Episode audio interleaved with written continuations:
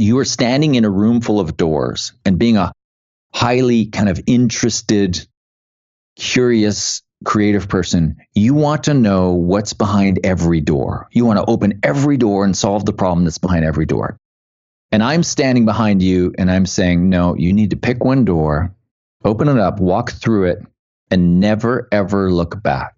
And you think that on the other side of that door is just one long, dimly lit, boring gray hallway where surely you will suffocate from boredom. That's what that's your concern as a creative person. But that's not what's on the other side of that door. What's on the other side of that door is more doors. And I like to joke, not more door, more doors. More doors than you can ever imagine. You crawl into these niches, these crevasses, these tiny little holes, and they open up into these massive worlds like Narnia.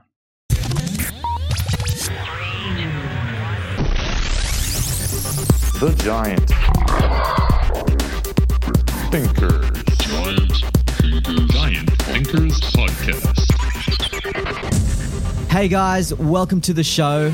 I'm Ram Castillo, and in this podcast, I'm bringing to you top experts from various industries worldwide to learn from their success and to help us become better designers, creatives, and giant thinkers. G'day, Giants. Ram here. Welcome to episode number 59. Today, we have the founder and CEO of Win Without Pitching, the sales training and coaching organization for creative professionals. He is also the author of the Win Without Pitching Manifesto and the brand new book titled Pricing Creativity, a guide to profit beyond the billable hour. This man has taught me and many thousands of creative people and businesses around the world on how to build a lucrative client base without having to pitch ideas for free. Some of the topics we spoke about include how to best position our value in order to win business, how to command the high ground in the client versus creative relationship, his approach to proposals, his view on retainer clients, rules on pricing creativity, and so much more. If you're someone who is interested in moving from a vendor position to an expert practitioner position, then this is absolutely for you. Before we begin, I'd like to briefly mention an app that I use every single day that I know you'll love too. Now, if you're like me, you've found yourself with a continuously growing list of books that you want to read or worse, you've bought books and haven't touched them since purchasing them. You just haven't found the time to read them all, right? Well, I'm excited to let you know that our friends at Blinkist have solved our long list of must reads dilemma once and for all. What if I told you that you could get the key learnings from the top four books you've been putting off reading in the time it would take you to finish this podcast? And I'm not talking about listening to audiobooks at three times their normal speed. Blinkist is the only app that takes thousands of the best selling nonfiction books and distills them down to their most impactful elements so you can read or listen to them in under 15 minutes, all on your phone. I personally like to listen to Blinkist in the morning, usually while I'm having my breakfast, also when I'm on my way to the office. So for you, that might look like driving in the car, riding a train, bus, or walking to work while listening. And the beauty is that you can listen during whatever time and place is most convenient to you. Now, the Blinkist library is massive, from timeless classics like Think and Grow Rich to bestsellers like Robert Cialdini's book Influence, The Psychology of Persuasion, and Tim Ferriss's The Four Hour Work Week. In fact, all of Tim Ferriss's books are on Blinkist, including Tools of Titans.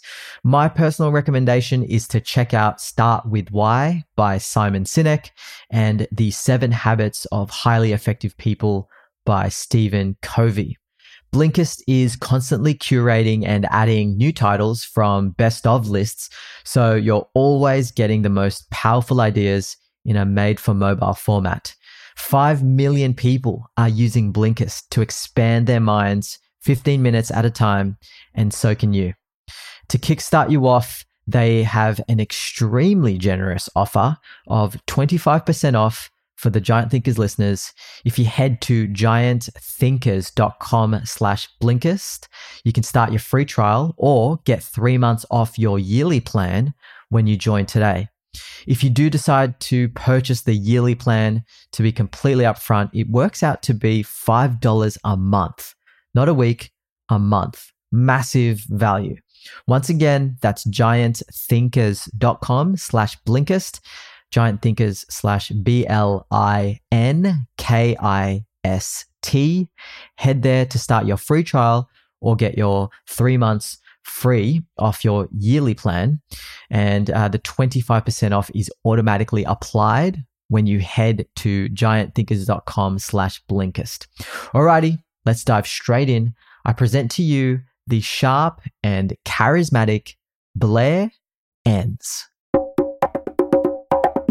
Blair Enns, welcome to the Giant Thinkers podcast, mate. I'm so pumped to have you on the show. How you doing?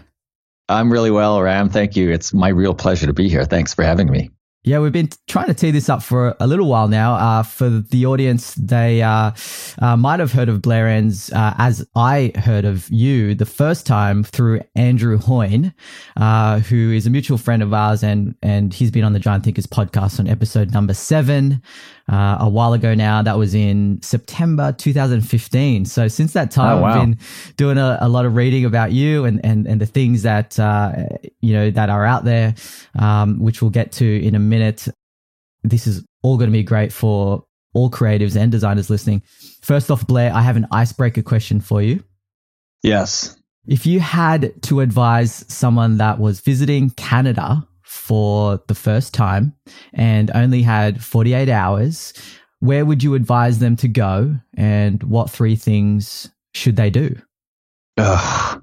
Well, Canada is such a big country, as is Australia. So that's a really tough one. You have to first, um, if you only had 48 hours, I would have you go to my favorite city, which is Vancouver. I'm, which is the, which is the main city in the province of British Columbia, where I'm based. Now, I'm in a little village in the mountains, nine hours from Vancouver, and still in the same province.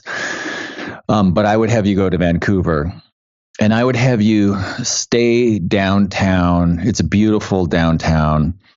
And I would have you stay downtown either at the um, one of the Fairmont hotels. Fairmont's a chain that's based in Vancouver, I think, where they have four hotels in Vancouver, one at the airport, and three downtown. Any of the three downtown, probably the waterfront, although the Pacific Rim is the nicest one in Vancouver. I would have you rent a bike and ride around Stanley Park and I would have you, the primary reason it's a beautiful city to walk around and get out and do some stuff. I would have you do the grouse grind, which is a it's a hike. It's like climbing granite stairs, and it goes up to the top of this mountain, and then you take a um uh what's a gondola down. You, my knees would never make it down that. I would have you do that, and I would have you eat at. There's so many, primarily Vancouver, because it's one of the best restaurant cities in the world um, I would have you eat at Bao Bei, which is my favorite restaurant in Vancouver. and it's good. this uh, Asian something fusion that's just uh, my mind is blown every time I'm I'm there. And then and then after you eat at Bao Bei, go next door to the Keefer Bar. Both of these restaurants on Keefer Street, most incredible cocktails. I think that's probably more than three things, but that's I would have you go to Vancouver, do the grouse grind, bike around Stanley Park, um, stay at one of the Fairmont hotels, go to Bao Bei and the Keefer Bar. Sold. You've sold me. Now I wanna go to Vancouver. Very cock. Yeah, I, I just asked because I've never been to Canada and uh, heard so many amazing things. So uh, there's uh, you can't go wrong, right? When you ask a Canadian. So, um, but uh, let's dive into your expertise, uh, Blair. Where would you say your expertise lies? Well, Win Without Pitching, my business is a sales training, sales and new business development training organization for creative professionals. So I think the assumption would be that my my expertise is in selling, and it's I don't see it that way. I really see my expertise as knowing the peculiarities of the creative mind that makes selling, pricing, and negotiating difficult for creatives. That's my expertise. Mm, yeah, love that. And how did you kind of get there because I looked at your, uh, I guess you could call it, you know, your career history getting to, to that point. Um, can you take us a little bit back to your childhood? How did you grow up? And I guess, yeah, how did you fall into this space?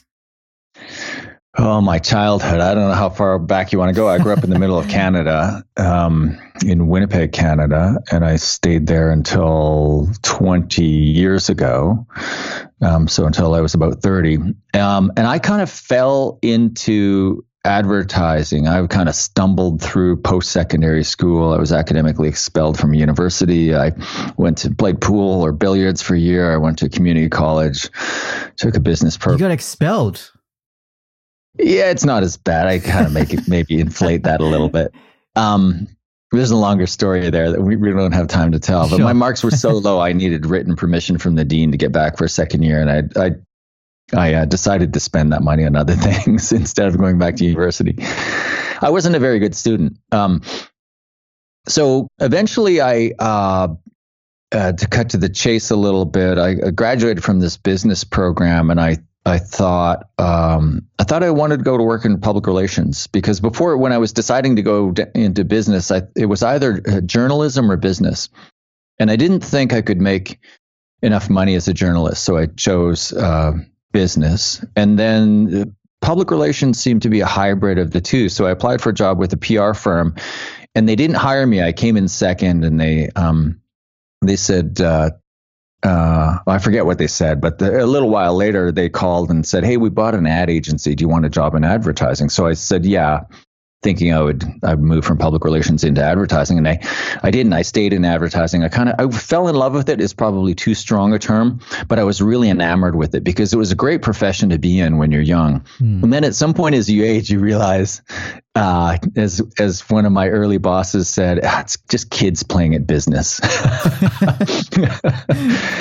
um, so uh, yeah, I stayed in advertising, and then I ended up going to work for. Uh, I worked for a couple of the largest ad agencies in the world, and the first one was a really great experience, and the second one I had a um, I had a horrible boss, and she almost drove me out of the profession completely. Um, she fired me. So there's a recurring theme here. I get fired or expelled from school a lot. and as as um I decided I was going to move to this little village in British Columbia, my wife and I and our small family, and we're going to raise kids. And um and that's where we live now in Kaslo, British Columbia. And before I left, uh, I got an offer um, to go work for this design firm that had also owned a had a small advertising division. And um, for reasons I won't get into here. I went to do that for 20 months before we moved to Kaslo, and it was a great experience. I uh, experience. I loved the guy I worked for. He was a fantastic, world class designer. He gave me a lot of authority to run the remote office that I was running, and it allowed me to kind of fall in love with the profession again, the creative profession. Not so much advertising, but more designers. I um um, I love designers. I have a real affinity for designers. I still know a lot of ad people, but they're really quite different to me. Ad people want to spin a story, um, and a designer wants to solve the problem and save the world. And that's what I love about designers. They have this sensibility about them, and they have this kind of greater consciousness about them, about what they do. Um, so they see themselves working on the bigger problems in the world. So I, yeah, I worked for this uh, company for uh, almost two years, and then eventually we moved to this little remote mountain village. And and Win Without Pitching was started because I needed to find a way to earn a living, and it was either buy the fly fishing store, the tackle shop, or open a consulting practice, and that's what I did. Okay, very good context uh, for everyone. Uh, now let's dive into Win Without Pitching. What does that mean to you? Yeah. So, um, winning without pitching means, well, let's start by defining a pitch. A pitch is a defined client driven selection process where the client um, lines you up against your peers in an effort to make this apples to apples comparison. And, um, and judging you based on your similarities and differences. And in, in, as part of that client driven selection process, the client invites you um, to give your best, your most valuable product you're thinking away for free as part of the uh, selection process. So you're invited to solve the client's problem as proof of your ability to solve the problem. You're invited, you're either told it's a requirement or it's implied to you that it's in your best interest to do so. So that's a pitch. And winning without pitching, the name of the business in my first book, Win Without Pitching, is really the idea that you uh, command the high ground in the um, client designer relationship. And you change how your services are bought and sold. So in the the pitch that i described really the client sitting there with all the power because they see all of the different designers or design firms that they might hire they see them all as similar. Therefore they have the power in the relationship. The the client's power does not come from his checkbook. It comes from the availability of substitutes the alternative that he sees in his mind to hiring your firm. So if you're seen as meaningfully different, then you can't, you have no power to leverage to change how your services are bought and sold. At Win Without Pitching, we teach you how to number one, gain power in the buy sell relationship. And then number two, leverage that power, push back on a flawed selection process, not go along with what everything that the client says that you must do. And it's part of that selection process. Get them to change the rules in your favor and then allow you to kind of win more business at higher margin, higher prices, and lower cost of sale. With you, with you positioned to do your best work, with you positioned not as the vendor, and that's kind of part of the fundamental problem here. When you're seen as having a lot of competitors, you're relegated to that vendor position. So we help you move from that vendor position to the expert practitioner position, where the client's more likely to let you take the lead and um, and uh, yeah, follow you as you kind of describe the arc through the sale that makes more sense for both parties. Yeah, very cool. Um, and you know, you don't even have to be a designer or creative to understand that many ideas-based services are hesitant to pitch for work because it consumes an enormous amount of resources. First of all, um, to pitch, and there is that whole aspect of essentially giving away a substantial amount of work away for free.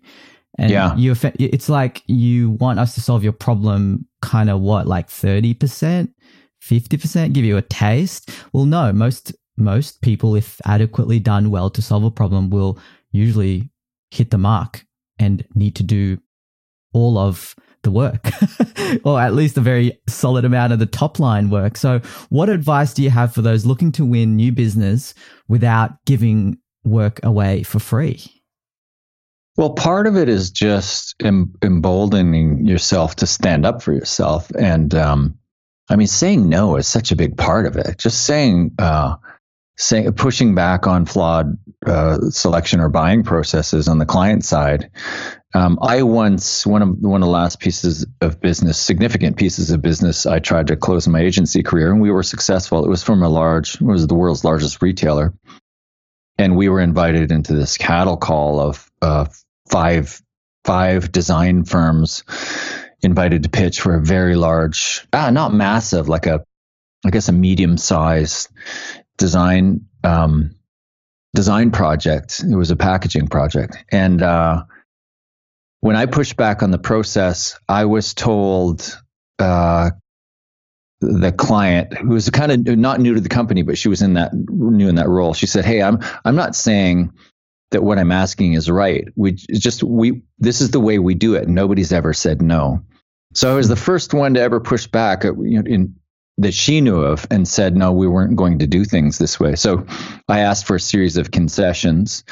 I think I asked for five and I got three of the five concessions and we won the business. So saying no and getting concessions are really important because they're, um, when you can change when you can get the client to change their behavior not just the things that they're saying to you but when they when they will do things differently for you in the sale where they lay out a process and they say we want everybody to follow this and you push back and you get them to change some things not for everybody but for you you get them to treat you differently. That's a sign that they see you differently. That's a sign that you are properly positioned. So at the at the very minimum, it's a it's a reflection of kind of the current reality of how they see you. But there's even a possibility that you're doing something even greater, that you're by getting them to treat you differently, you're getting them to start to think about you differently. So there might be some sort of causative role there where if you can get them to behave differently towards you, they'll start to think about you differently. And certainly the opposite is true. If they are behaving um, uh, differently towards you, then they are thinking about you differently. So, so it's really important for you to be able to say no uh, politely but firmly, and to offer alternatives to the path forward that the client has laid out for you, and say, well, instead of doing this, why don't we do this? Instead of me filling out all of this paperwork, why don't we just have a conversation? So very high level, that's some some advice. Just start to say no. One of the win without pitching tenets is say what you think. So if the client is briefing you on a selection process and you think, well, this seems like a lot of work for us, or a lot of busy work, or maybe you're not asking the right questions, or you're asking for information that I can't really see how this could, would contribute to, you know, intelligent decision making about how to hire a firm like ours, then you should say those things. Now, you say them early. Another tenet of ours is kind ruthlessness, where um, so it's, it's, essentially the same thing. You say what you're thinking, but you say it early enough so that you don't let the emotions build up. So, client asks you to do something you think doesn't make sense for you or doesn't make sense for them. Think about it just for a minute and make sure you can phrase it kindly and then push back and say, you know, how about we do this instead? Or I don't think that's such a good idea. Like one of the objections that I have our clients raise quite often is the line that we don't typically respond to RFPs or requests for proposals. So if a client calls and says, Hey, I'm really excited. I've got this thing. It might be great for you. You say, Oh, fantastic. When do we start? And she says, Not so fast. Um, first, I'll send you an RFP.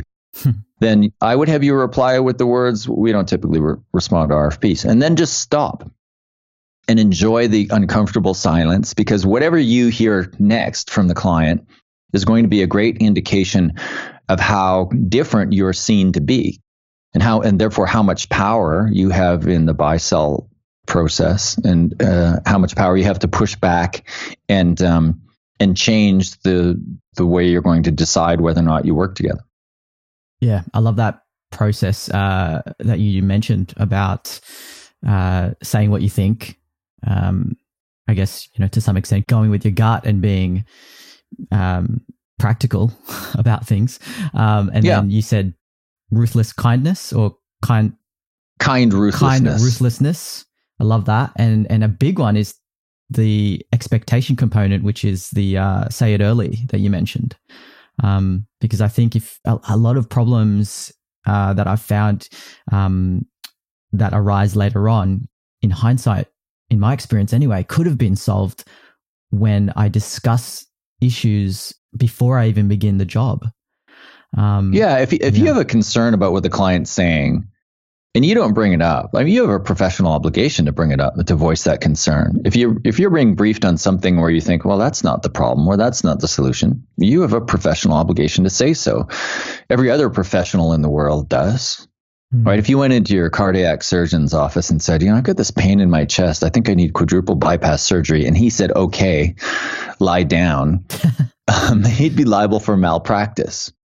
Right. So designers have the same professional obligation to diagnose before they prescribe and to validate a client's own self diagnosis. So if you, the client is saying something that you don't think is true or you think needs more exploration, you have a professional obligation to lean into that and explore it more. Yeah, it's a super good point.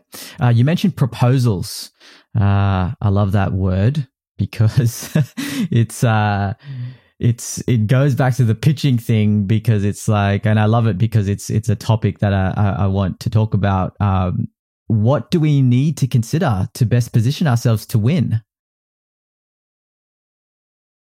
Well, I think the biggest challenge with positioning the firm is the idea, and I see this in a lot of creative firms, that, that you think of positioning the firm on a case by case basis to on an opportunity by opportunity basis to individual clients. And positioning is more of a holistic, high level thing. In fact, the word that we use, positioning, it came from the book uh, Positioning um, the Battle for Your Mind by Trout and Ries And I think it was like 82 or somewhere around there where that book came out. And ever since then, in the creative professions, um, it was really a, a, a term used to to describe the the uh, our clients, like our um, uh, brands. So the positioning of brands in the mind of the purchaser, and the name has really stuck in the creative professions as a word for strategy, fundamental business strategy. So where we talk about positioning ourselves, other businesses would talk about business strategy. And there are different definitions to the word strategy. It's actually one of those words that'll drive you nuts if you think about it too much. And most people don't think about it enough. Um, uh, so I collect definition uh, answers to the question, "What is strategy?" And the one that I like best is Michael Porter's from uh, previously of Harvard Business uh, School, and he, so he's a consultant now, I think, and an author.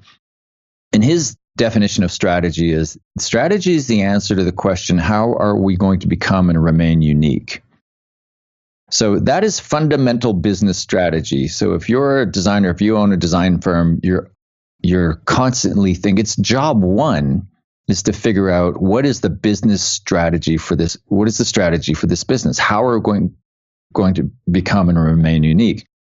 And we have you look at uh, positioning or strategy from uh, three different components. So, so, two primary and one secondary. And the primary components of positioning are, which together make up focus, are discipline and market. So you should be able to say, we are, we do this discipline for that market. In fact, you should be able to claim some sort of leadership. We are the leading provider of this discipline for that market. So those two elements, discipline and market, comprise of your focus. What um, I think that's self explanatory. Then the third element, or the, the secondary element, with a um, would be perspective, your overarching viewpoint on how this discipline for market should be done. So when when a design firm is thinking about going out into the world with a with a message, that message should be we are leading experts of dis- X for Y, discipline for market. And that claim should separate you from the vast majority of other designers or design firms in the world.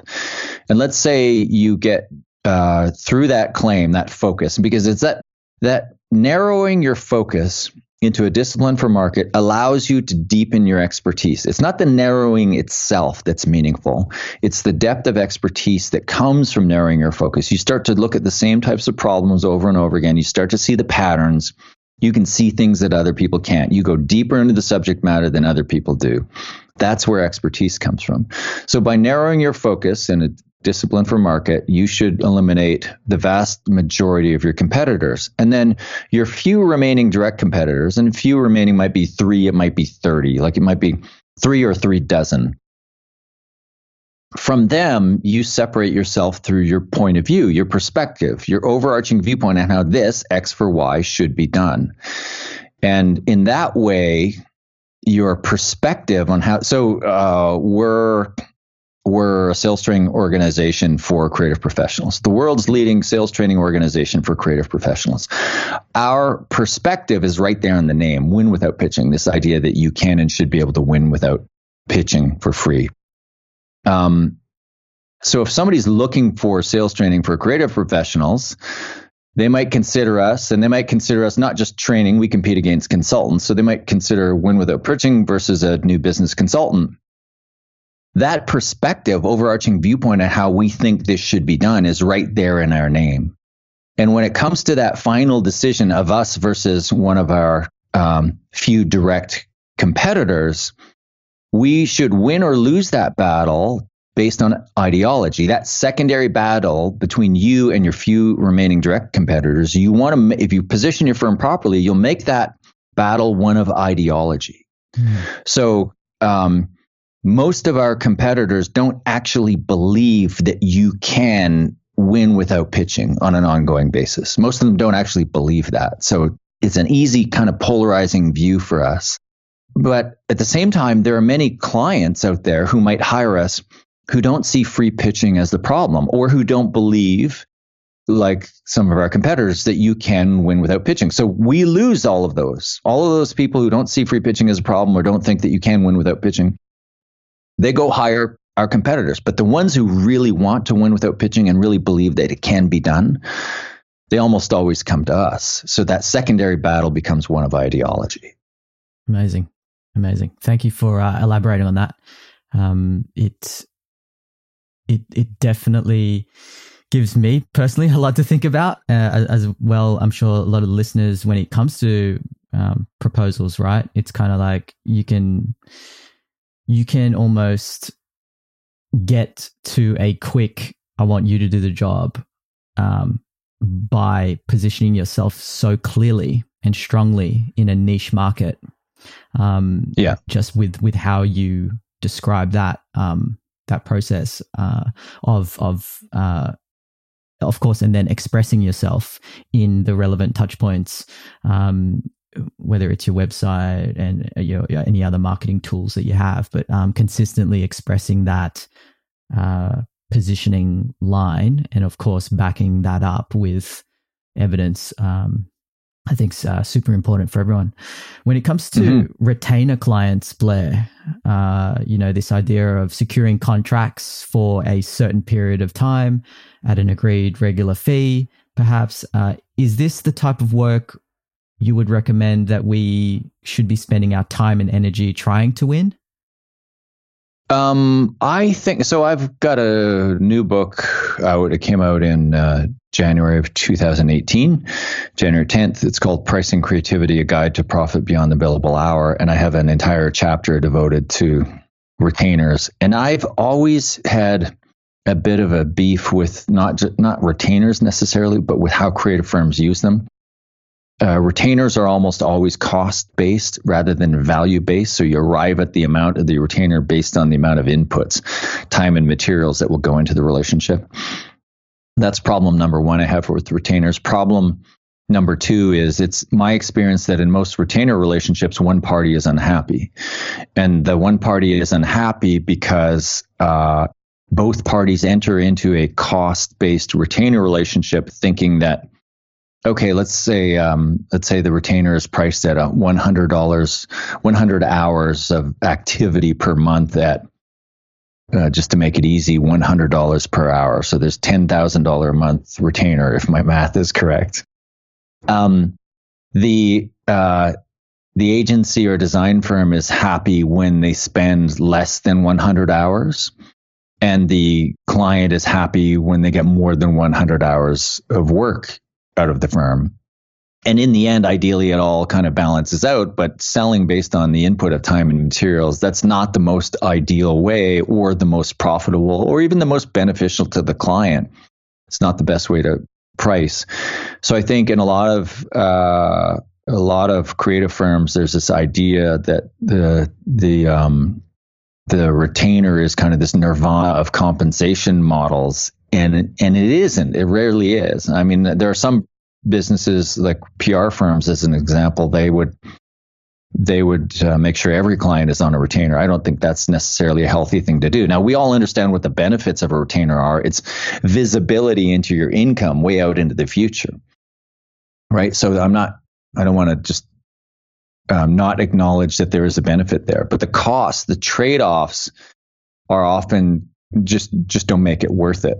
Um, so I think we the chapter in the book is called "Do Retainers Right." Um, so I talk about some of the things where, you know, as I've just mentioned, some of the reasons you would consider retainers, some of the reasons why retainers don't make sense, and then ultimately my recommendation is, I think retainers, the two forms of retainers that I like are retainers for strategic guidance so high level diagnosing prescribing maybe even like some high level creative concepts although that's a little bit difficult to do and that would be considered kind of strategic but it's difficult to cover under a retainer relationship. I think a retainer with strategic retainer relationship is really a form of consulting.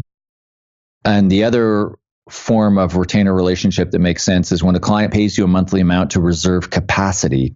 The idea that they buy so many hours from you and you set aside so many hours and you use you bill those hours against that retainer that's that's not i mean there are worse things you could do in your business it's not a horrible thing but it will really keep you from getting to the next level of profitability Mm. and, and ultimately i think as i've already said i, I think in a, most retainer relationships one party's unhappy Yeah, makes sense. And uh, I do encourage everyone to uh, read your book, Blair, and you mentioned uh, it's just uh, come out as we're recording this uh, Pricing Creativity, a guide to profit beyond the billable hour. And you talk about uh, distilling pricing theory into principles, rules, tips, and tools specifically for the creative professional. Uh, so, firstly, congratulations uh, on Thank you. releasing that. And uh, secondly, a, a valiant task to tackle a topic constantly on the minds of creatives across the world. So, what are some rules you can share to us to price creativity? Yeah, so there are uh, six rules in the book. And so the principles, the first section of the book, principles, it's basically the distillation of economic and pricing theory into the few kind of foundational principles that you need to understand. And the number one is the idea of the subjectivity of value. The value is not measured by the inputs that go into something, it's all value is personal. Different people value different things differently at different times. So uh, that's the foundational principle. There are others. Um, and then there are six rules. And rules, I say in the book, the rules are these are six things you should do every time. Every time you're pricing, uh, putting together a proposal, you should do these things. So the first three are really key. Um, they're all key, but the first three, if you just practice these three rules, you should increase. I think the average designer or design firm will increase their profitability by 50% or more just by following these three rules. Um, and the first one is to price the client, not the job. So it builds on that principle of the subjectivity of value. So this idea that every client values something differently means that if somebody says to you, What do you charge for a logo or a website? Or whatever it is, you should not have an answer because the answer is, well, it depends. It depends on all kinds of variables. And those variables might include a little bit of time and materials, like how long is it going to take? But it really should, the variables should be, the key variables are the value that you will create for the client, disconnected from inputs of time and, and materials. So you should just disabuse yourself of the idea that logos cost ten thousand dollars or five thousand or fifty thousand or whatever, or even a range of five to ten. Um, and in the book, I give some examples of some very prominent logos that went from two hundred dollars to one million dollars. So, look, there's an there's an almost an infinite range of what you could charge for something as simple as a logo or an identity. Um, so that's rule number one: is price the client, not the job or the service. Rule number two is always offer options. Most proposals, if your proposal contains one solution and one price, it's essentially a take it or leave it proposal and you don't want to be in this take or to leave it type relationship with your clients. You want to put some options in front of the client and then facilitate the discussion around which option um, is the best value to the client. And you, um, when you put options in front of the client, you're actually enabling their brain to answer the question that it's wired to answer, which is which of these is the best value. When you put forward a one option proposal, take it or leave it, let's say it's for twenty thousand um, dollars, certain services, and the price is twenty thousand dollars. You're asking the client to answer the question: Is this worth twenty thousand dollars? Nobody can answer that question without context. You can't. Um, and I prove this in the book. I can get you to see light is dark, dark is light. I can get you to think that wet is dry, that heavy is light. All of these things because we can't we can't perceive these uh, values. They're all subjective. We we need contrast. We need context to be able to determine a value. So when you put a proposal in front of a client and say, "Here's what we'll do," and the price is twenty thousand dollars, you're forcing them to go away either absolutely mentally and sometimes physically, so that they can they can make the comparison. They need to take that proposal and compare it against something. They can compare it against what they've paid you previously. Um, but the most common comparison is we'll compare it against what we can get from another designer. And then they put those two, three, four proposals in on the desk in front of themselves and they ask which of these is the best value. So why don't you just short circuit all of that and make sure that from this day forward, every time you put forward a proposal to a client, you will have three options, maybe four. There's a reason why three is better than two. Four is still good. Even five can be okay, but it gets a little bit tricky. So three or four options. And then uh, that allows you to control the comparison. So you don't force the client to go away. You're enabling them to answer the question their brain is wired to answer. The third rule in the book is to anchor high. And that means your third option, your most expensive option, is not there to be bought. It's there to make the other options look less expensive. And you always lead with the highest price option. So you might say to a client after you get briefed on the situation, after what we call the value or what everybody calls the value conversation, you go away, put together your proposal, you return for what I call the closing conversation, and you say, okay, I have three different ways that we can help you. Let me start with the first one. It's the most expensive one. And it might be three or four times what the client's stated budget is. It doesn't matter. It doesn't matter. It's not there to be bought. It's there. To, it's okay if the client chokes when they see the number.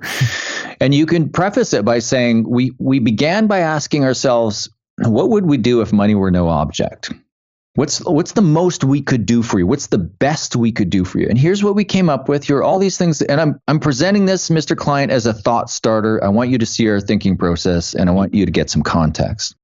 So here's what we would do, and here's how much money it would cost. And they choke on that. and then you can go to the the middle option or the low priced option. You can go to the low priced option and say, now you mentioned your budget was X, twenty thousand dollars here's what we can do for $20,000. And they can see the difference in the deliverables with the value drivers between those two options. And they think, okay, well, this is the budget I have, but I really want to do some of the things you talked about in your most expensive or anchor option. And then you can fill in the gap and say, now for your stated budget plus another 20% or 20, we can do include these things. And so your your the anchor is there. It's the first number they should hear. It's there's all kinds of fascinating science behind anchoring. It's such a powerful principle that it works works on you even when you know it's being done. It's very hard to undo it. As as more time goes by, um, these behavioral economics uh, res- researchers are finding ways that people can undo the anchoring effect, but very almost nobody knows how to do this. Uh, they're really obscure. So, as an example, one thing is if you're anchoring high with me in a negotiation, you you give me a really high price, I can shake my head no and say, Ram, that, that price is too high. And then another thing I can do is I can get you to throw it out and say, give me another price. The, the worst thing that can happen is I counter because even my counter is going to be affected by the anchor and what all the studies show over over multiple studies and multiple examples is the kind of the average out the outcome of the average price is going to be affected significantly by the anchor. So those three rules, price the client, not the job, always offer options and anchor high. Just follow those three rules. I'll bet you make 50% more profit from this day forward. Mate, I love it. It's uh, something that uh, I've I've somewhat put into practice myself, but the uh, in terms of uh, price the um, client, not the job, um, I think uh, you know people like Andy Hoyne have brought to light for me that you are charging essentially what the client's outcome, ideal outcome is. So if the, the client, let's, I mean, let's put out there, let's say you are um, working with a solicitor or a law firm, you know, their, their clients are 10x probably what I would usually be charging. Um, and, and I never thought it that way. I never thought about, hold on, what is what I'm doing going to contribute to the result of this particular um, law firm, for instance? Um, yeah. It totally changed my view of like, hold on, the value I'm giving them is actually much more than this billable type of scenario that I'm always doing or I was doing before. Um, but I love what you said about the anchoring, and I think that is the that answers a lot of questions that I'm sure people would be having when you said earlier, um, don't you know, don't be afraid to say no type of thing. It's kind of like, well, if you give them options and you anchor high, you are effectively uh, your your minimum is actually um, your minimum sort of walk away point is doesn't doesn't look so bad for them because your maximum was actually something that they should actually know in context.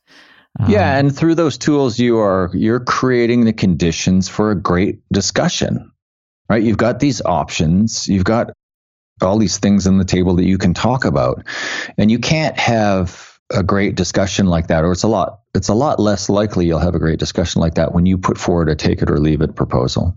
Mm, yeah, very cool. Um, and also, there's the question um, that I get a lot during Q and A's, and um, the the question I think that you would get a lot too is um, this scenario where there's a prospective customer, and then they've said, "I've looked around, and this is the best price we've been quoted." Uh, for what we're after, can you beat that price? You know, can you dive into that scenario a little bit more? Yeah, if somebody phrased that to me, my very direct response would be um, if if you came to me thinking that you were going to get the best price, then I, I, wish I'd known that a while ago. We could have just ended this conversation. Um, in one of the last uh, jobs I had my agency career, I used to say, um, I used to say to prospects when we we're talking about price, I used to say, We're the most expensive firm in the market. And if you find somebody who's more expensive, I'd like you to let me know. so good. Yeah. I mean, there's pricing is positioning, mm. Right? There's all kinds of signaling wrapped up in a price about quality, about confidence. So it's just don't like there are you can take all buyers and there's more than two categories but you can put them into two different basic categories price buyers and value buyers and you know as soon as you get questions that indicate that this is a price buyer you should just be looking to end the conversation as soon as possible or call them out because there's this Reed Holden, the author of some great books on pricing, has this great term, poker player buyers. And that's a, a value buyer who looks like a price buyer, who's just negotiating hard they make you think that they want the lowest price. They really want the best value, but they're going to negotiate hard. So you kind of end up in this poker game, this where you're trying to outbluff them. Um, so there is some middle ground there, but you shouldn't be like that's a trap. Um, uh, an invitation to beat a price is an absolute trap that you should not fall into. It should you should refocus the question on value, um, and just say to the client, "Listen, if you're I'm I'm sorry. I wish I knew earlier that you were interested in the in the best possible price. I just I wouldn't have invested like the last 20 minutes in this conversation with you because I mean if if we are the lowest price, I'll be shocked if we are the lowest price. Um, we probably have to raise our prices because if I'm the, if I'm the lowest price out there, then there's something is wrong. Mm, yeah. So again, right. you're signaling quality and and confidence, and don't get sucked into that game. Uh, so logos are another funny thing. I said, you know, two hundred dollars to one million dollars. I can give you examples in that range, and and everybody can think of examples that are both higher and lower. And let's say you quote a specific client uh, ten thousand dollars for a logo, and they say, you know what, I can get a logo for five thousand dollars. I like the response of, oh, you know what, there's this great website. It's called 99 Designs. You can get logos. I'll bet you could get a logo for 50 bucks. Because it's really about the the price, yeah, well, if a client says I can get it cheaper, just one up them say, "Ooh, you can get it even cheaper than that." right? Because if, if, it's just price, you want That's the cheapest true. logo possible. In fact, Mr. Client, I'll bet you could get it for free.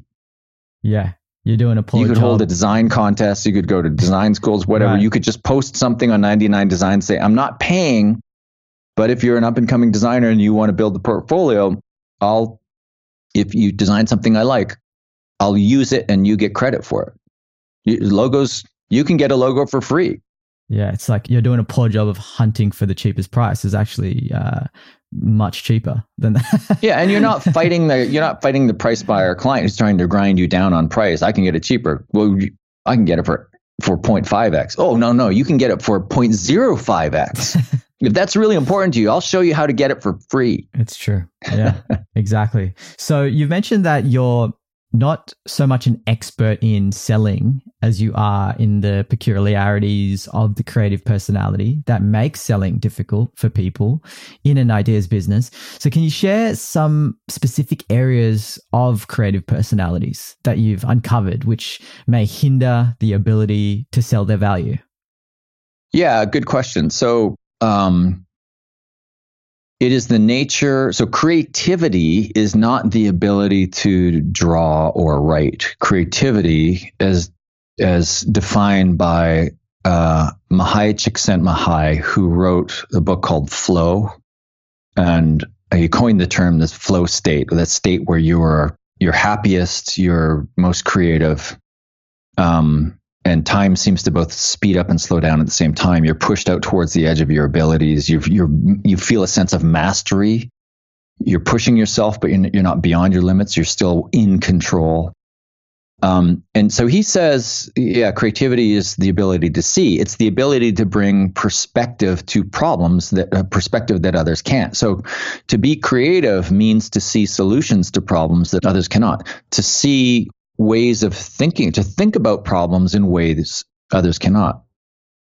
So if that's you, if you're a creative person, then you are drawn to the problem that you have not previously solved.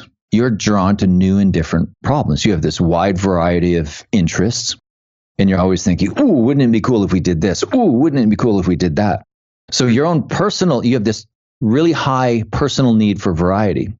But your business in order for your business to benefit, you need to narrow your focus and solve the same types of problems over and over again so you can start to see the patterns and you can actually build true expertise.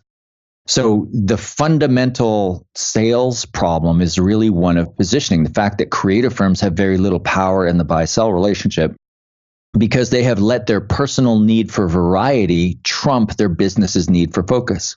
So owners of creative businesses all the time, it's not nearly as bad as it was when I was starting out 15 years ago as a consultant. But owners of creative businesses have all these ridiculous rationales for why they shouldn't focus, for why they should remain generalists. And they're all personal, person driven by personal motivation, this personal need for variety, because they think that once they narrow their focus, um, their business is going to bore the hell out of them. The idea of solving the same problems over and over again. And the metaphor I, I use, I talk about this in my first book, The Win Without Pitching Manifesto, is you are standing in a room full of doors and being a highly kind of interested, curious, creative person, you want to know what's behind every door. You want to open every door and solve the problem that's behind every door.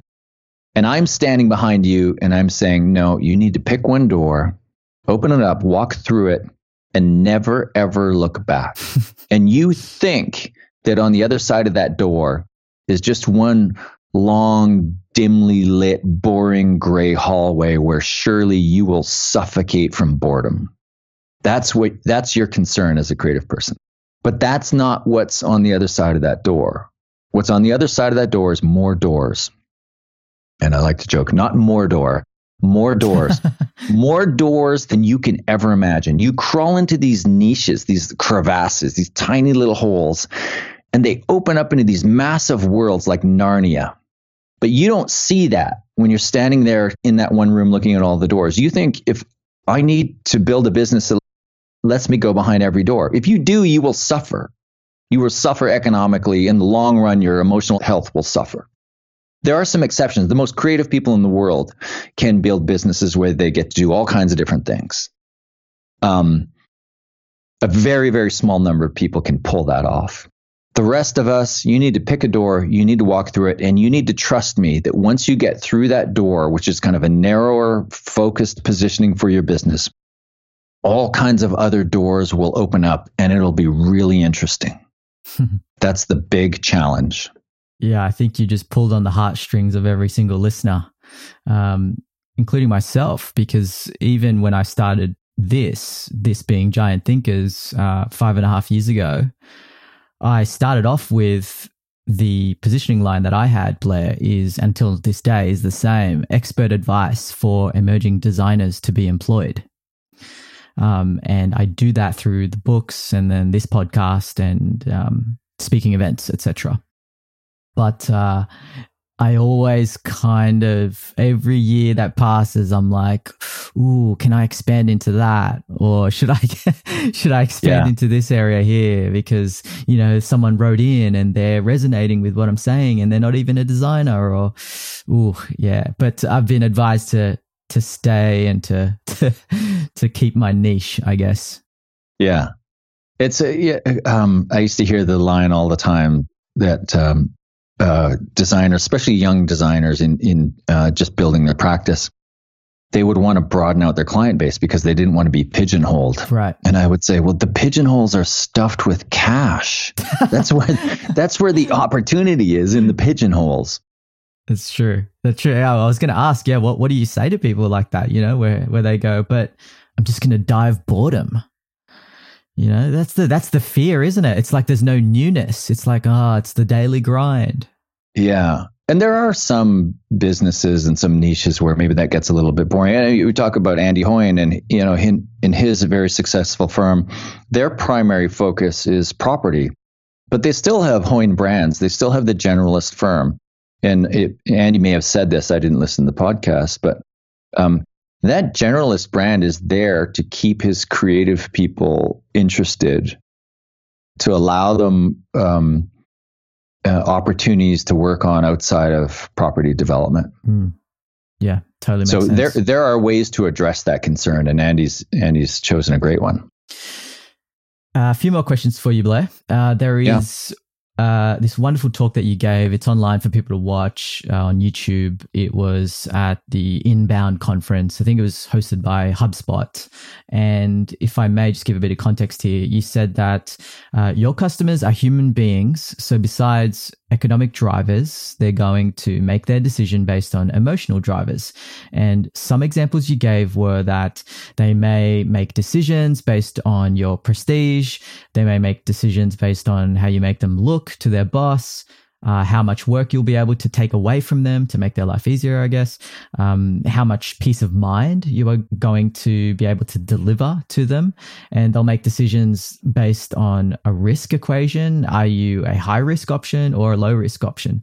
Uh, and Blair, you, you said that you realized that all value is subjective when you saw that emotional contributions to value are magnifiers of economic value, uh, which I love love that phrase. Um, so my question is, what are some tried and tested examples that come to mind to help us influence the emotional drivers of our prospective customers?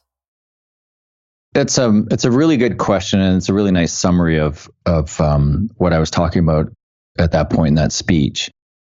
I'll just I think I can tackle it all with one piece of advice, and that is in the sale, when you're uh, trying to uncover what it is that the client needs, start with what, forget about what the organization needs, the stated, don't forget about them completely, but just put them aside for a minute and focus on what the human being that you're talking to wants if you can get there's this there's this approach in sales and i used to teach it and it's called the five whys approach where you ask the question why? five times. And it's usually a client comes to you with some sort of stated tactical need. I need a new website. Why do you need a new website?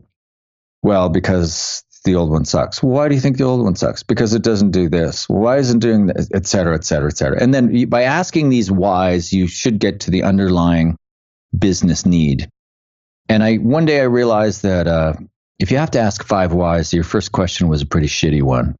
So there's got to be a better way to do this. And the better way to do this is to find there's all kinds of different ways you can ask the question. I talk about a really great one in the book, but um, get to the question of what it is the client wants. Like what what do you, Madam Client, what would make you happiest? At the end of this engagement? And again, there's all kinds of different ways and subtle ways you can answer the question, but just if you can just focus on the human being and what this person wants above and beyond what the corporate needs are. So the human wants trump corporate needs every time. And I guarantee you, maybe guarantee is a strong word, but the, the likelihood that your competitors who are also under consideration for this job, the likelihood that they will uncover what it is that the human being wants is really low. So if you can do that, you have a significant competitive advantage. And then when you start framing your solutions back to the client, you are never forgetting that she is looking for a solution that will help her in addition to achieving these corporate objectives of hitting sales targets or launching a website or et cetera will hit her personal needs of freeing her up or prestige or uh, low risk or getting promoted, whatever these other things are. Now you have to be careful about like, working personal wants and the benefits that are tied to them into proposals or prices, but it's, so it's really messy. But just focus on that. Make sure you remember that the wants of the individual, the human, trump the needs of the organization. And she will rationalize in her own mind why it makes sense for her to spend more on your solution um, when you can get her personal wants met. Yeah. Powerful stuff. Thank you uh, for that, Blair. Uh, now, a question I ask all my guests if you could travel back in time for 30 seconds and speak to your junior self, perhaps the Blair finishing high school, what would you tell him? Yeah, I get this question a lot these days, and I'm same same answer. I would say to myself, beware of old men pretending you to be you from the future. and then my young self would probably say to me, Can I swear on this podcast? No?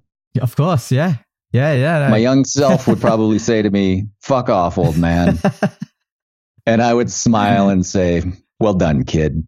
I love I love the, uh, the the dialogue there. That was good. I wouldn't give my younger self any advice. There you go. I would just say, You're doing great. Keep doing what you're doing. That's it. No matter what I was doing, no matter what ridiculous, I would just say, you keep, you're great. Keep going. Fantastic. Uh, who would be an impactful giant thinker in your life? That person who has inspired you to think bigger and dig deeper in helping you reach your full potential. Uh, when I, whenever I think I'm like overwhelmed, I'm working too much, I'm attempting too much, I just think of Elon Musk.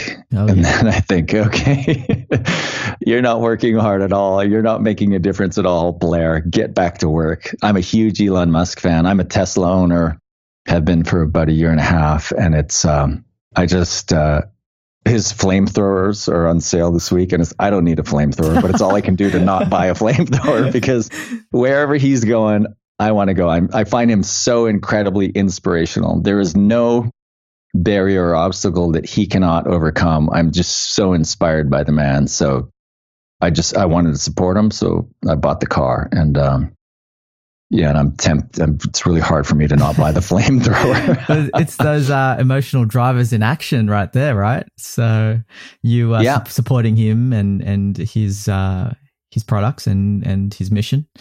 Uh, very cool. Um, now, what's next for you, Blair, with everything you're involved in for this year and beyond? Well, this is 2000, the beginning of 2018. We're still recording this in late January. Um, I'm actually headed to Australia in 10 days to do a speaking tour for AGDA. And then I'm doing a one day workshop after that uh, there's information on my website, winwithoutpitching.com, about that. I'm, I'm not sure if this will air before that or not. Um, and I'm spending most of 2018 on as many stages as I can get to speaking about uh, primarily pricing, but also the other related subjects of selling creative services. So that's really my focus for 2018. Fantastic. Uh, yes, this this should go out after, unfortunately, but um, uh, it'll be a nice follow up for for the people uh, that do see. Well, if you weren't there, you missed some great lectures. yeah, yeah. So I'm looking to uh, to catch up with you when you do visit uh, in Sydney. Uh, so looking forward to that. Um, and how can listeners get in touch with you online, Blair? So I'm at winwithoutpitching.com. The book, Pricing Creativity, is you can only buy it at pricingcreativity.com. Um, and I'm Blair Enns, B L A I R E N N S, on with sorry with two N's on Twitter and LinkedIn. Awesome. I'll uh, definitely put those links up. Blair, thank you so much for your time, mate. I wish you uh, continued success on a on a subject that uh, is so powerful um, and and so needed in in today and tomorrow. and uh, I wish they would have had this subject uh, when I was in high school. You know, it would have saved me a decade of guessing.